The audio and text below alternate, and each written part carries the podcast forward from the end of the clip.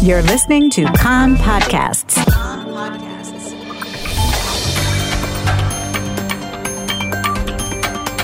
You are listening to the English language news of Kan, the Israeli Public Broadcasting Corporation. Good afternoon. It's 2 p.m. in Israel, Thursday, January the 20th, 2022. This is Nomi Segal with the top news at this hour. Israel's Ministry of Defense has signed a 3 billion euro deal with Germany's ThyssenKrupp Marine Systems for the development and production of three advanced submarines for the Israeli Navy. The first submarine is to be delivered within nine years. The parties also signed an industrial strategic cooperation agreement that amounts to over 850 million euros. Defense Minister Benny Gantz said the procurement of the submarines joins a series of measures taken in the past years to equip and strengthen the IDF.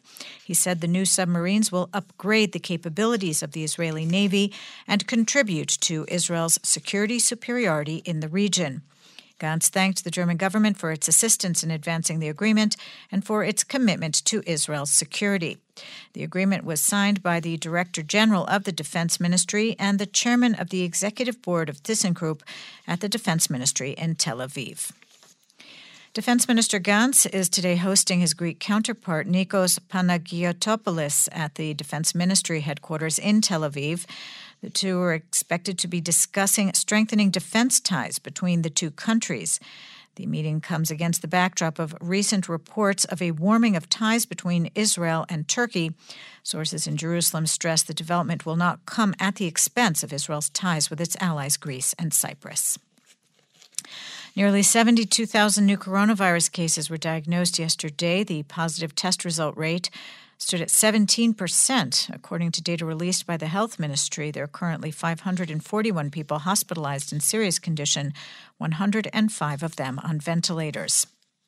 Finance Minister Avigdor Lieberman says that, in his opinion, Israel must drop the Green Pass because there's no use for it in light of the widespread infection from the Omicron variant and the vaccines that are being administered to the public. He said the public is ready to take personal responsibility with regard to mask wearing and vaccination.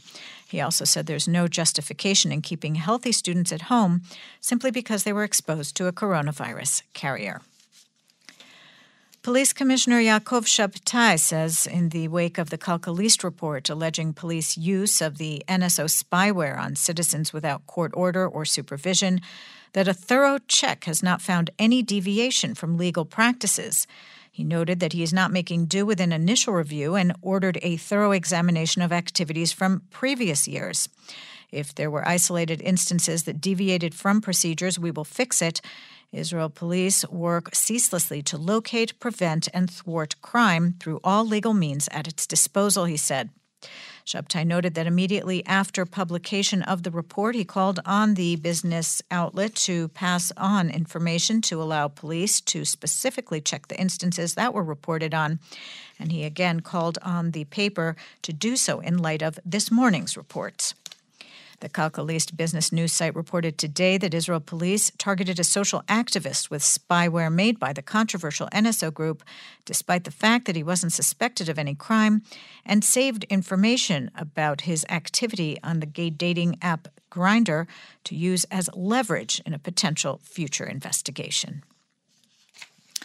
Israel's cybersecurity industry continued to grow in 2021 with more than 130 funding rounds that raised a record $8.8 billion, three times more than the previous year. A Kan reporter says the past year included four IPOs of cyber companies and 11 new cyber unicorns worth over $1 billion.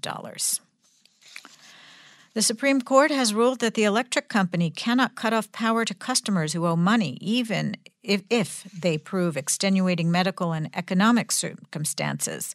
The court ruled that electricity is a legal right and accepted the position of the Association for Civil Rights in Israel and other organizations that the right to power is closely connected to the right to life and health. The court instructed the company to find more moderate ways of collecting on debts that do not involve cutting off power and to consider the specific circumstances of each case. Finally, the Hermon visitor site reports that tickets for the upcoming weekend have sold out after reaching their quota. The site asked that people without tickets or reservations not come to the site. Following this week's snowfall, the site announced it will open for skiing tomorrow, Friday. The weather outlook unseasonably cool, chance of frost tonight in low lying areas. Tomorrow, warmer but still cold for the time of year. Chance of frost in the morning hours. Saturday will be warmer. Sunday, intermittent rain starting in the north and spreading to the center. The maximum temperatures in the main centers Jerusalem 7, Tel Aviv 14, Haifa and Beersheba 12, and Eilat going up to 15 degrees Celsius. That's the news from Kan Reka, the Israeli Public Broadcasting Corporation. Join us at 8 p.m. Israel time for our one hour news program. You can tune in at 101.3 FM, the Kan website, Spotify, and the Kan English Facebook page.